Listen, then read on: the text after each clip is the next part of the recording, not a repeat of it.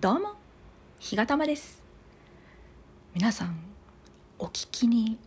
なられましたか？あのカナアンさんが私のことを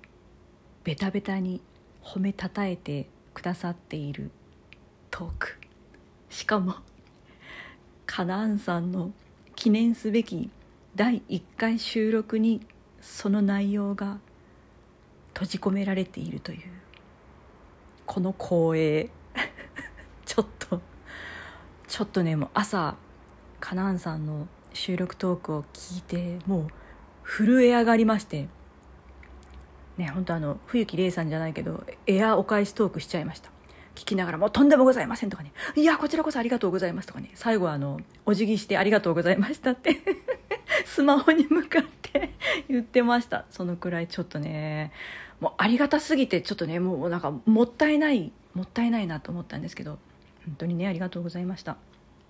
で私がそのカナアンさんへのお返しトークをした収録トークを聞いて、えー、お便りをくださった方がお二人おられますのでご紹介したいと思います、えー、まずお一人が神々さん。ありがとうございます。えー、ちょっと全部はねあの読むのちょっと控えさせていただきますけれども私があのカナーンさんをね完全に本当にお初の初見のアカウント作ったばっかりの方って思い込んでいたのと同じように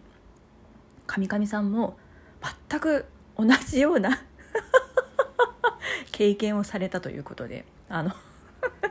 あの非常にね共感のお便りをいただきましてね神々さん。間違えちゃったよね。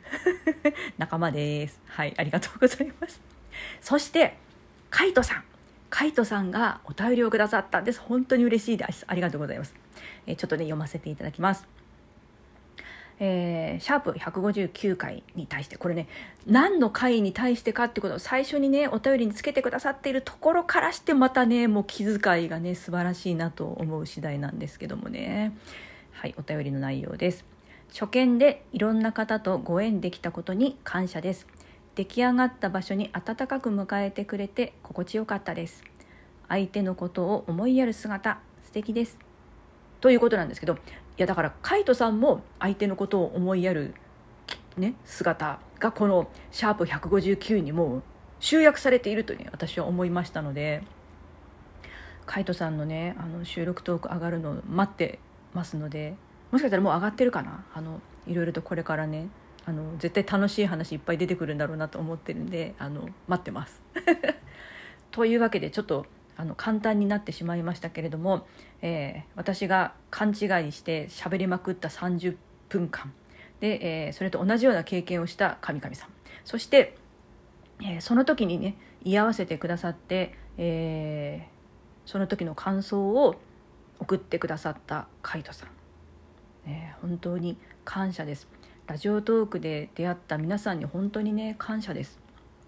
で私がああやってライブでこういろんな方の紹介をするように、ね、なったのはやっぱこれもそのラジオトークのねあの先輩というか前から配信されている方が、まあ、そういうことをされているのを私も教えていただいて真似してるんですよね。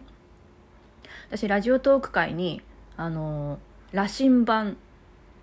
と思っている方とえー、心のメンターと思っている方とあと同期がね2人。で ちょ最後最後にちょっとあのこの落差がちょっと激しくてすいません あの今のところねそういう布陣を固めておりまして勝手に。勝手に私が固めてるんですけど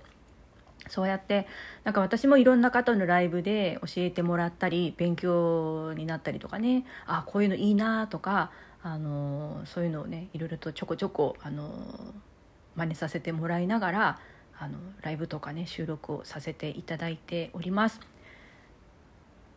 まあ、神々さんも、ね、海斗さんもそれぞれにやっぱりなんかねあったかくてあのなんだろう心にね染みてくるようなお声の持ち主なので、まあ、みんなそうですよね皆さんラジオトークされてる方本当に